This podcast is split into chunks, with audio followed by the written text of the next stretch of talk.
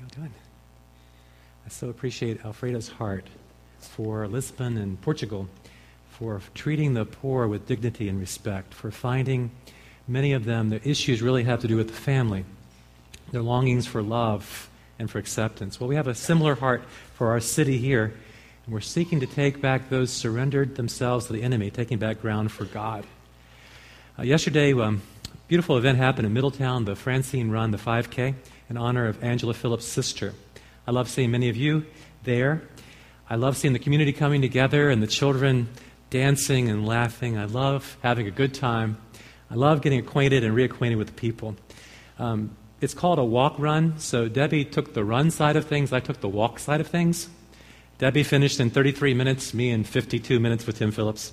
There's kind of three people in the kind of race. There's the fast, there's the slow, and then there's Tim and I, you know, greeting people as we went along.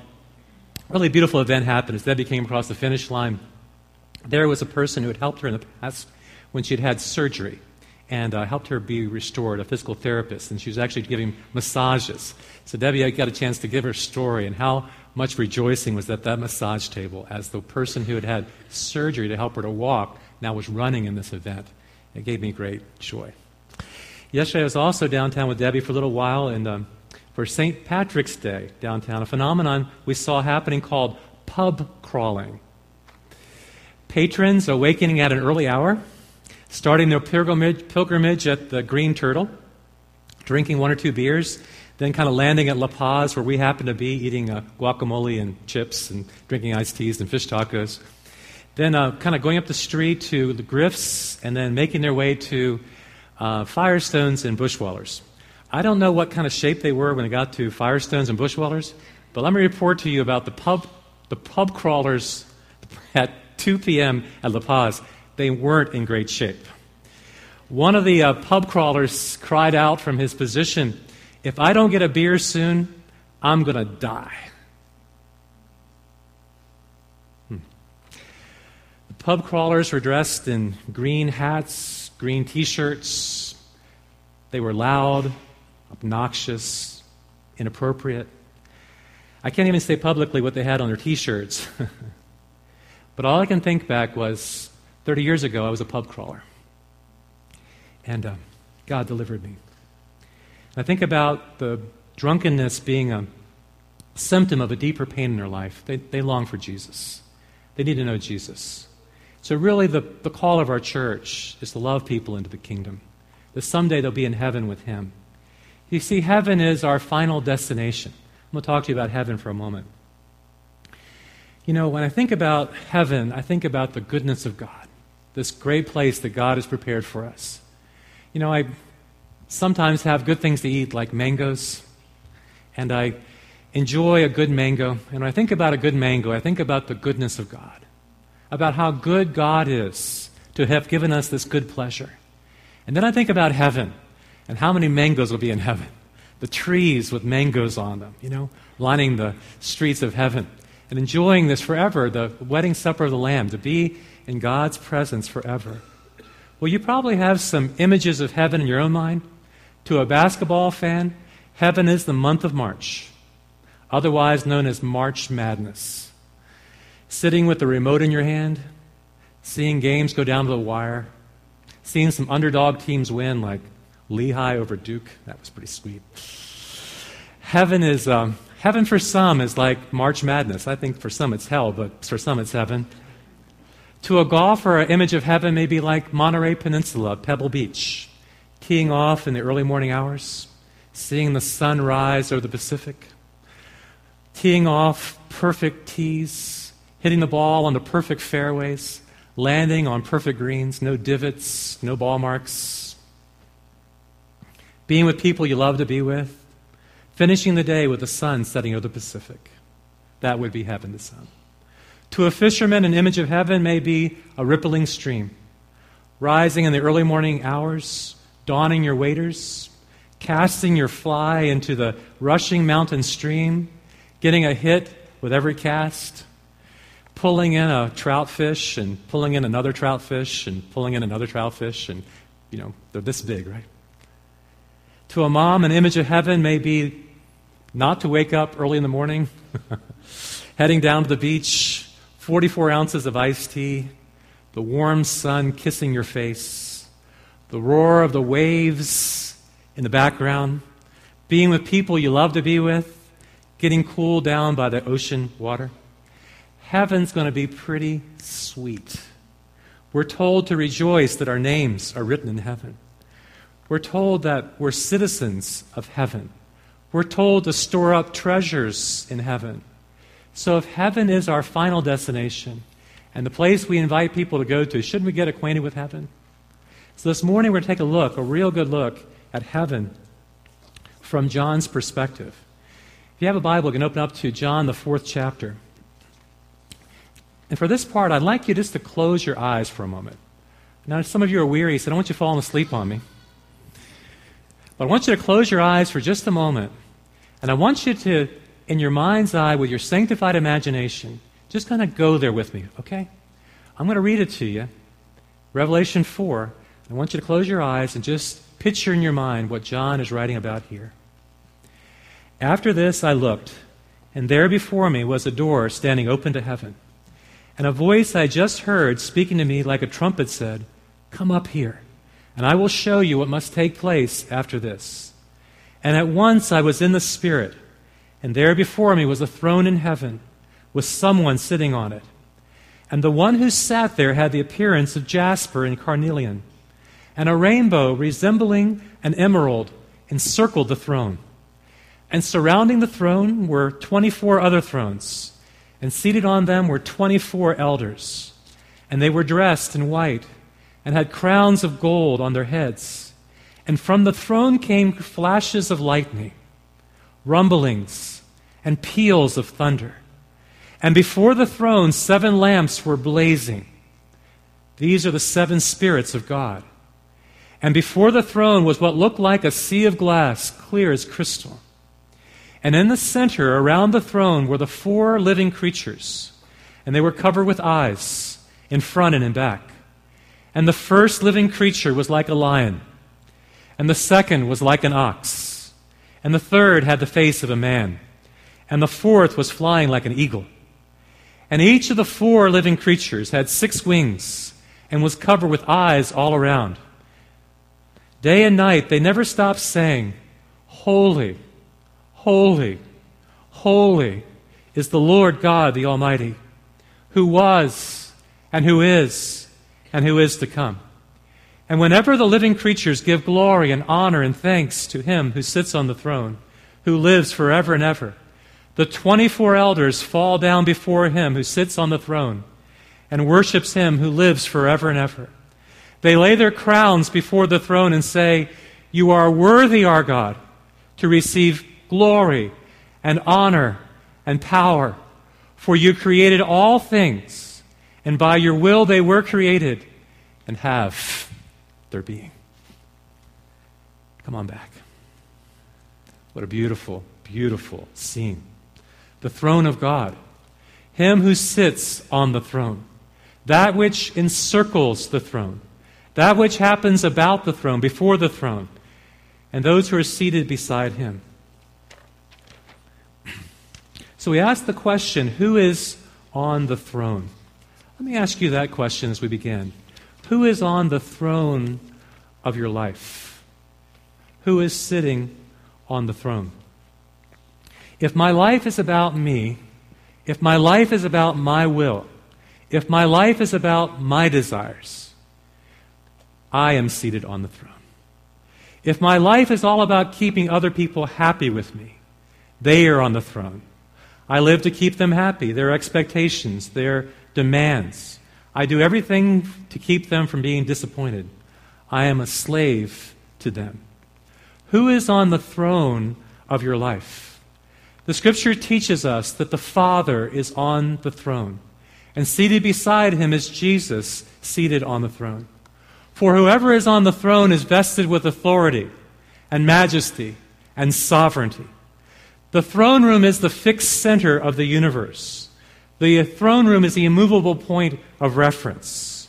That just as the North Star to a navigator is the fixed point of reference, so to the believer, the throne room of God represents the place of authority, the center of God's rulership. So, who do you believe is on the throne? Sometimes in our lives, we feel as if life is quite out of control. And we really do question the sovereignty of God being on the throne. You see, in the sovereignty of God, God permitted us to make choices. We have freedom. We can live as if God is on the throne, finding rest. Or we can live as if we are on the throne, as if God doesn't exist, feeling worry and panic. Did you know that God is on the throne? That God is vested with full authority, majesty, and sovereignty. I think about the uh, Hayford song, that majesty, kingdom authority, flow from his throne unto his own. What has caused you to doubt that God is seated on the throne? When a person is handed an unexpected diagnosis regarding their health, we cry out, Jesus, are you on the throne? And the answer we hear is yes, I am on the throne. I am fully aware of the situation. I have all the wisdom you need to deal with this. I have all the strength to give you to get through this. I have the power to heal you, and I can give you hope. When a person is handed an unexpected termination of a job, we cry out, Jesus, are you on the throne? And we hear, Yes, I am on the throne. I am fully aware of the situation. I am your provider. You may need to learn to trust me in ways you've never trusted me before. But I can open doors that no man can shut, and I can shut doors that no man can, can open. I can open and close doors for you, and I can give you the wisdom as to which doors to walk through. When a loved one is crippled by a terrible auto accident, we can cry out, Jesus, are you on the throne? And the answer is yes, I am on the throne. I am fully aware of the situation. I wasn't taking a nap when this happened. I wasn't dealing with something else. I was on the scene using the EMTs to pull you out. I was in the ER giving the PAs and nurses the skills to take care of you. I will show you the pathway to recovery because I am good. And when you shake your angry fist at me, I will never stop loving you because I am on the throne.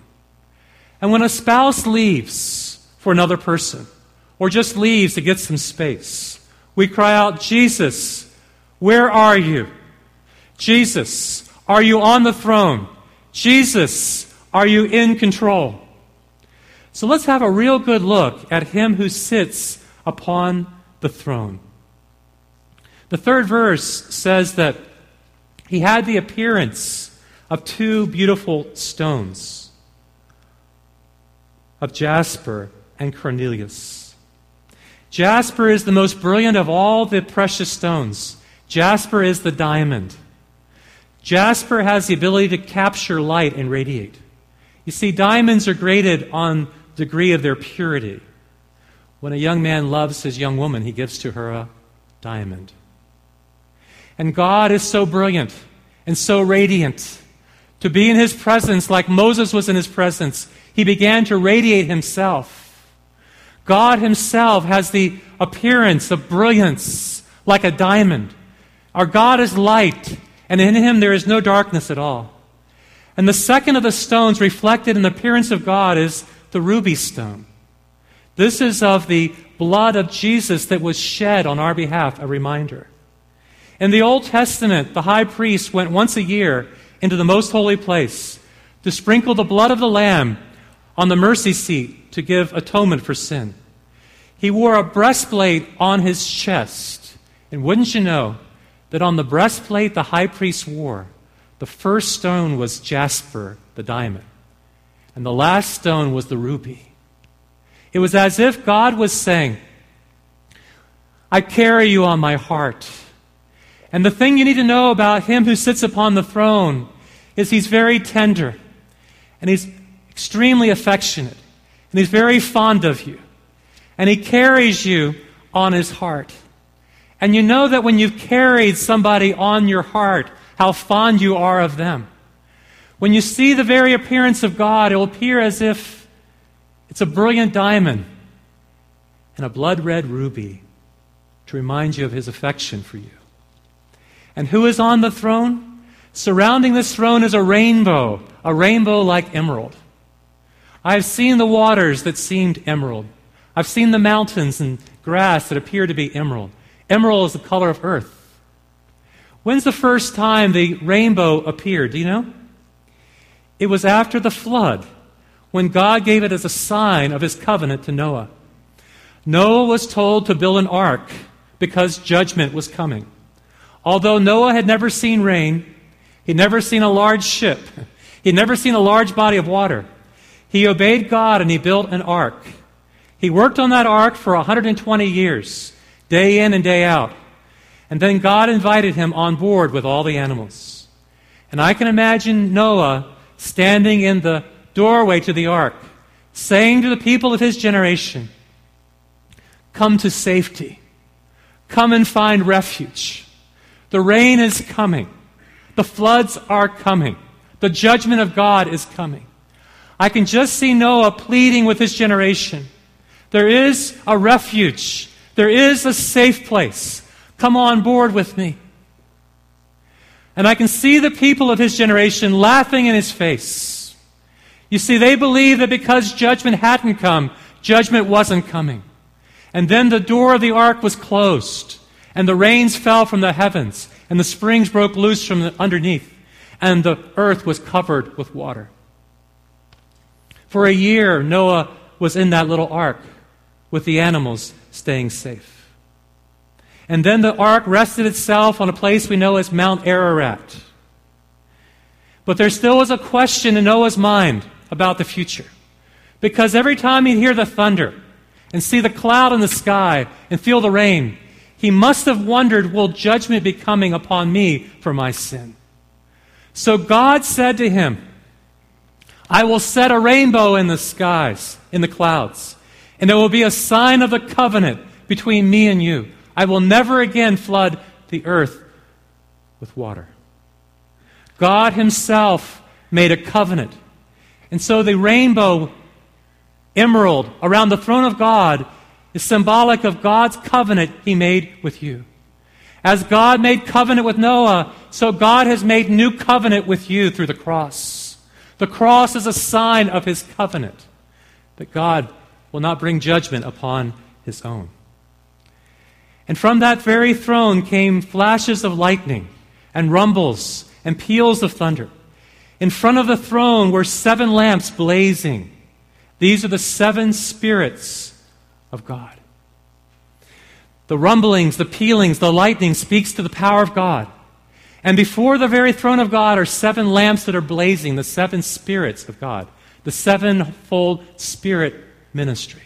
We're speaking about the Holy Spirit. The Holy Spirit is present there.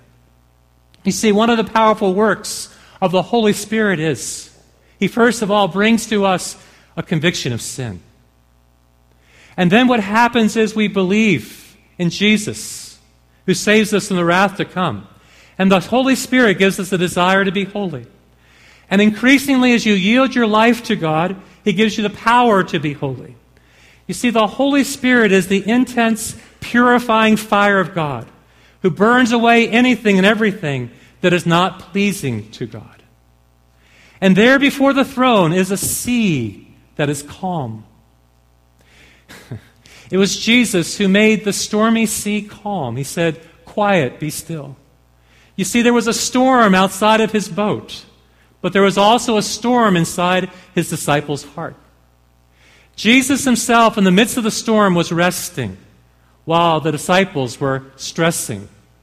Jesus was doing some snoring while the waves were uh, roaring. you see, Jesus was calm in the midst of the storm. And there before the throne of God is a sea that is calm. It's a beautiful depiction of the throne room of God. And what surrounds the throne room of God? Verse 4 Surrounding the throne were 24 other thrones, and seated on them were 24 elders, and they were dressed in white and had crowns of gold upon their head. The white robes symbolized the righteousness that God has conveyed to them. The crown signified the rewards they received for their service rendered upon this earth, the sacrifices they had done. The fact they're seated on thrones says the saints of God will be ruling and reigning with God. And around the very throne of God were 24 other thrones. 24. Most believe these symbolize the 12 tribes of Israel and the 12 apostles, the people of God of the Old Testament and New. Could it be that John, who saw this vision, saw a throne with himself seated upon? The Apostle Paul says that you've been seated with Christ in the heavenly places. There's an authority that's been conveyed to you as a believer. We've been clothed with a robe of righteousness. And those who withstand the trials of this life, those who persevere, receive the very crown of life. Paul, at the end of his life, he said these words I have fought the good fight. I have finished the race. I have kept the faith. In the future for me, there's a crown of righteousness, which the Lord Himself, being righteous, will convey to me. But not only to me, but all those who've longed for His appearing. A friend of mine was riding on an airplane. And as he rode on this airplane, there was a child who was beside him, was very, very fussy. So he spent the uh, entire journey interacting, engaging this child, finding things for the child to draw with, uh, giving up his drink for the child. And the, the waitress came by, the stewardess came by, and she said, You've been so kind to this little one. I guess this will be a jewel in your crown forever. And he said to the stewardess, he says, So you believe in a God who gives crowns? And she said, Yes, I do. You see, the crowns are conveyed to those who are faithful for the service and sacrifice they have rendered unto him. We'll pick up the crown in just a moment. And what surrounds this very throne? Verse 7, do you see it? The first living creature was like a lion. The second was like an ox. the third was like the face of a man. And the fourth was like a flying eagle. These creatures that surround the throne of God, the guardians of God, it seems like a sci fi movie, doesn't it? It looks like a Steven Spielberg film. But on closer examination, we see these guardians of God's throne room live in absolute piety and devotion. They never cease to worship Him who's seated upon the throne. You see, the lion speaks to power, and the ox speaks to patience, and a man speaks to intelligence, and an eagle speaks to swiftness. A lion is the king of the wild beast. You know, hear the lion roar. And an ox, Jesus spoke about oxes. The ox is the king of the domesticated animals. And the man is the king of the created order. And the eagle is the king of all the winged creatures. And a lion is connected with the Gospel of Matthew. And an ox is connected with the Gospel of Mark, which we're going to study in a couple of weeks. And a man is connected to Luke, to humanity. And an eagle is connected to the Gospel of John, to deity. The Gospel of Matthew describes Jesus as a lion, the king. The Gospel of Mark describes Jesus as a servant like an ox. The Gospel of Luke speaks to Jesus being a man, a humanity. And the Gospel of John speaks to Jesus being deity like an eagle. It's a beautiful picture of them that surround the throne. And aren't you interested what these creatures are saying before the very throne room of God? Verse 8. And each of the four living creatures had six wings and was covered with eyes all around, even under its wings. And day and night they never stopped saying, Holy, Holy, holy is the Lord God the Almighty, who was, and who is, and who is to come. The four living creatures never tire of saying, and God never tires of hearing, Holy, holy, holy is the Lord God the Almighty. Holiness, more than any other attribute, describes the very essence of God. To be holy is to be clean, to be undefiled, to be unpolluted. So the requirement to be in God's presence is to be without sin. But that raises a huge question, doesn't it? If God is holy, and He is, if God is without sin, and I have sinned, if God is clean, and I have done things to make me unclean, if God is undefiled, and I have done things to defile myself, if God is unpolluted, and I have polluted myself with this world, how can I, how can you ever be in the presence of a holy God? God, being righteous, knew we had not kept his standard. God, being holy, knew we broke every rule in his book. But God, who is holy, and God, who is righteous, is a God who is also merciful. He's a God who's also full of grace. You see, the only requirement to receive the grace of God is to know that we need the grace of God. Is to ask God for some of the grace that only He can provide to us. And whenever these living creatures give glory and thanks to Him who sits upon the throne, the living creatures before the throne of God give glory to Him who is seated on the throne. These living creatures created by God are giving God glory. Him who is the Most High, they're giving Him the highest praise. God inhabits the praises of His creatures. They are ever before the throne of God, giving praise to Him who sits upon the throne forever and ever. You see, you are a human being made by God to give to God glory. The sun, when the sun shines, shines to the glory of God. And the bird, when the bird sings, sings to the glory of God. And the fish, when the fish swims, swims to the glory of God. And when you fulfill your created purpose, you are living to the glory of God. One of the church fathers, Irenaeus, he said, A man fully alive lives to the glory of God. We are here, not upon this earth, to live for our own glory, for our own fame, but to live for His glory, to make Him famous, to give to God the praise He deserves. And that's what happens when His body begins to praise Him. We give Him the glory that He deserves. And the living creatures before the throne, they give honor to Him who is seated upon the throne. The living creatures acknowledge the greatness of God, that God is greater than they are, they accede honor to him who is seated upon the throne. When we stand in the presence of someone who is greater than us, we give to them honor. We call them the honorable one.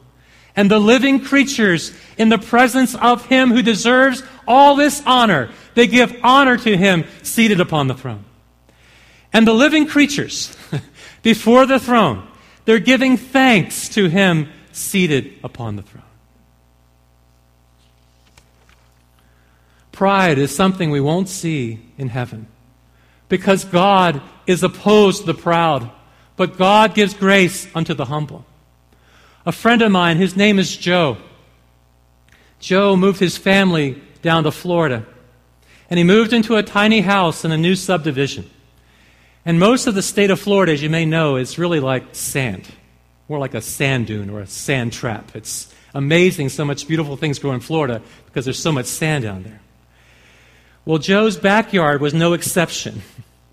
And someone had given Joe a refrigerator. So he went to pick up the uh, refrigerator on his day off. Joe was feeling pretty young and virile. So he picked up the refrigerator and he kind of manhandled the refrigerator onto his truck. Then he pulled the truck to his back porch door and he kind of wrestled that refrigerator off the truck up the steps and he set that refrigerator in his new kitchen. And at that very moment, Joe felt like he had dominated the appliance world. Joe felt like he was like the strongest man ever. Joe, Joe got back into his truck, fired it up, hit the accelerator, and all he could hear was the tires beginning to spin. Those of you live in Florida, I'm talking about. The tires began to spin. So Joe got out of his truck and started looking at the situation and said, I can fix my problem. The tires are stuck in the sand. I'll put some debris underneath the tires and now they'll have some traction. So he went back in the truck, he fired it up, he hit the accelerator, and now the tires are really spinning. And what happened was his back tires sunk all the way down into the sand.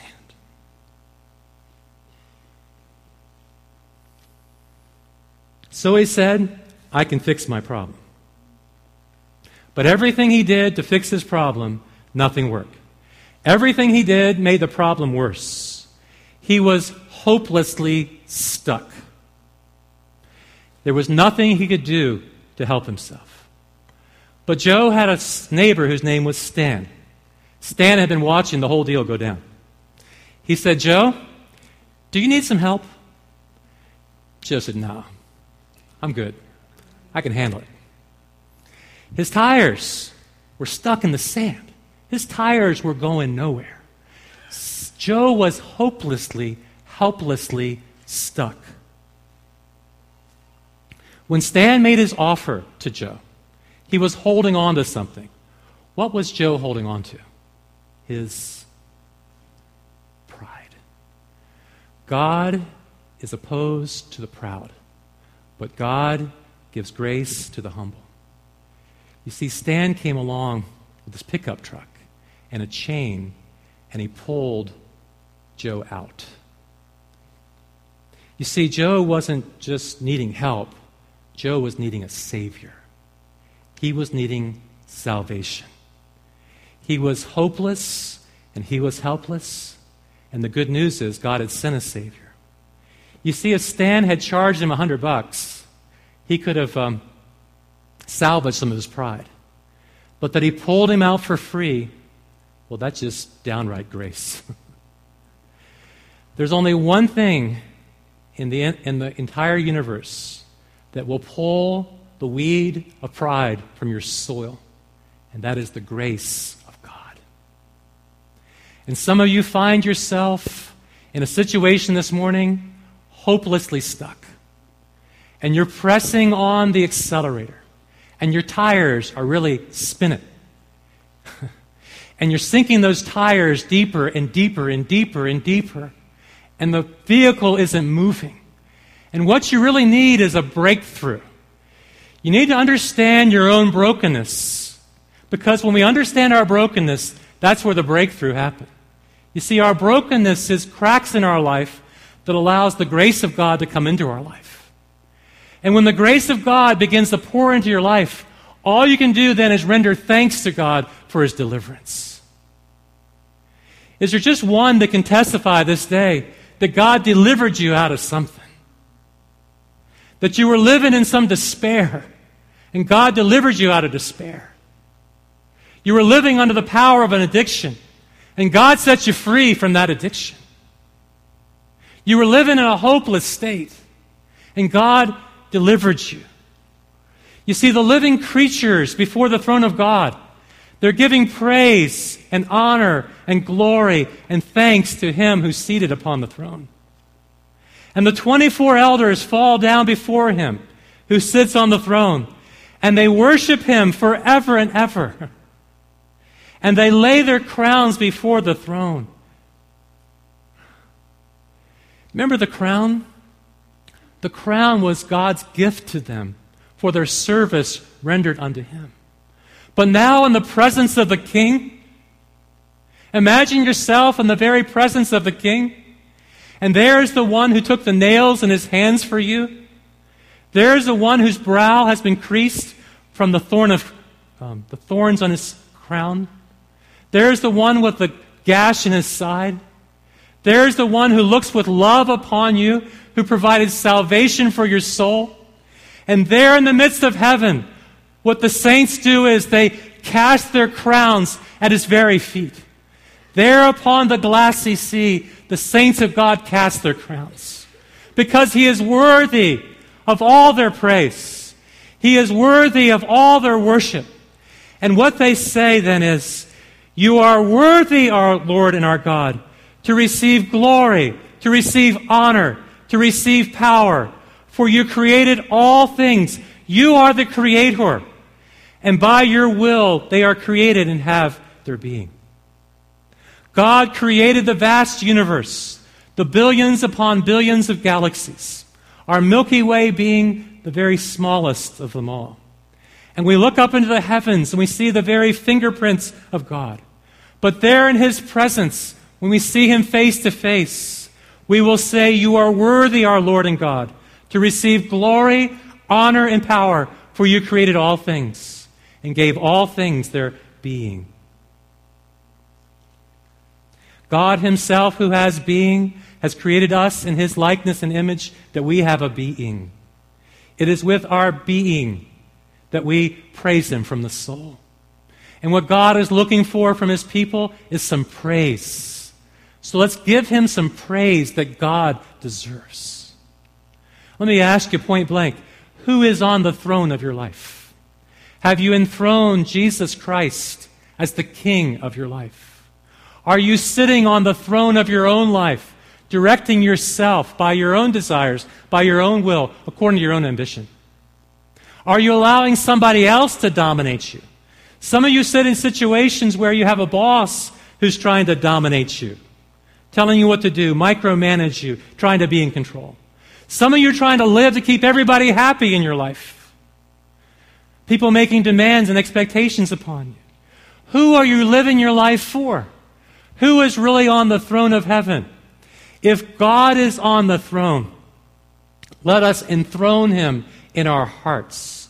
Let's give him the praise and the glory and the honor he deserves. Let's worship him. Pray with me, would you please? So here we are, Lord, in your very presence. And we've seen this picture of heaven with words that are so very hard to even describe. John is trying to record for us a picture of that which you allowed him, the Spirit, to see. And God, this day, we've been imagining and picturing this place, this throne room, this throne where you sit, and the brilliance of your presence, and the stones, the, the precious ruby stone, that reminds us of the blood that Jesus shed for us we see this picture of your people around the throne, giving you praise and worship and honor. So, God, is the least we can do is to lift up a chorus of praise to your name, is to give you some glory and honor this day, to declare that you are God and that you are above all things, that you are the Most High God, and you are sovereign and reigning and ruling over the universe. You rule over the nations. You rule over our lives. So many times we've questioned who really sits upon the throne. So, God, this very week, this very day, we declare that you are God upon the throne, that you have all sovereignty and authority and power and compassion and mercy and grace to give to your people. And like my friend Joe, who found himself stuck. So many find themselves now stuck, just spinning their wheels, making no forward movement. Maybe the movement of their soul you're asking them to make is to acknowledge you, King, to enthrone you upon their hearts, to believe you took their place upon a cross, and to give you some praise and honor on this very day. Father, this is a worship service, and we're here to worship you. Receive the worship from our hearts as we praise you. And we pray in Jesus' name. Amen. Would you stand with us as we give praise to him who sits upon the throne?